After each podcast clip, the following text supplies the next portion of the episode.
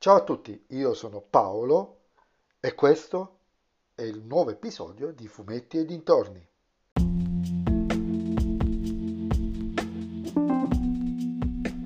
In questo episodio del podcast vi parlerò del numero 377 di Martin Misterro, il vampiro di Vienna, scritto da un esordiente sulla serie Dante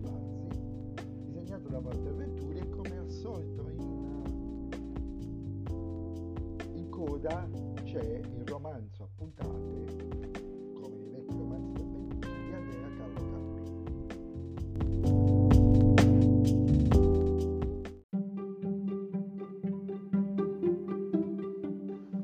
Ho sinceramente trovato questa storia di Martin Mister davvero piacevole. Fonda le sue radici, un po' come anche la precedente, nei primi anni della serie, e porta avanti un discorso, quello dei vampiri, raramente toccato dal buon vecchio zio Martin.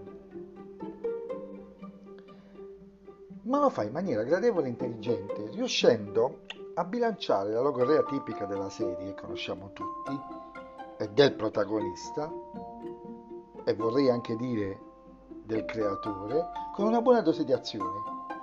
Cosa che onestamente mi ha ricordato molto la struttura degli albi del primo decennio della serie prima che certe avventure le vivesse quasi dal divano. La storia in due parti, il che conferma l'idea che avevo su questo nuovo formato, ovvero che fosse adatto a dividere in due storie di 160, in due le storie di 160 pagine circa, cioè quelle del formato precedente.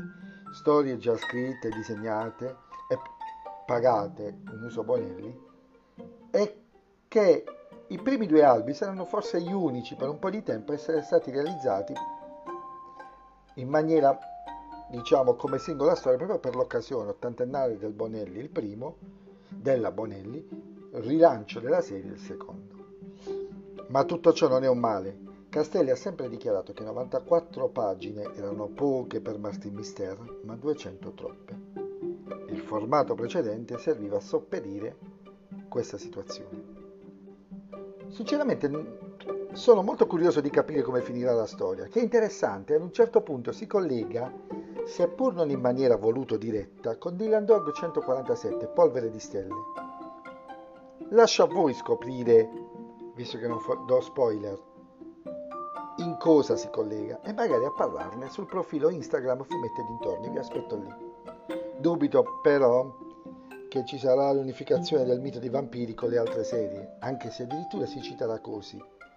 Ma il divario ormai che c'è fra come sono stati trattati i vampiri in Zagor, Dylan Dog e Martin Mister e come vengono gestiti in Dampir è attualmente troppo elevato, ci vorrebbe veramente una teoria unificatoria.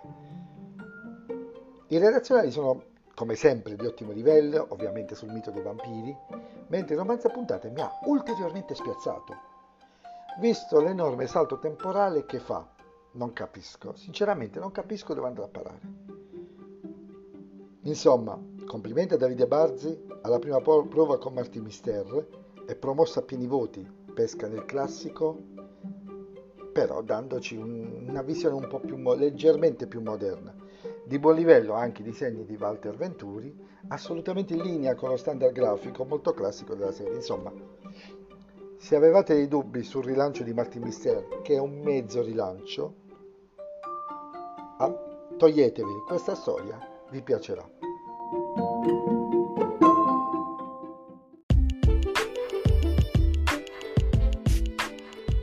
E anche questo episodio del podcast è terminato.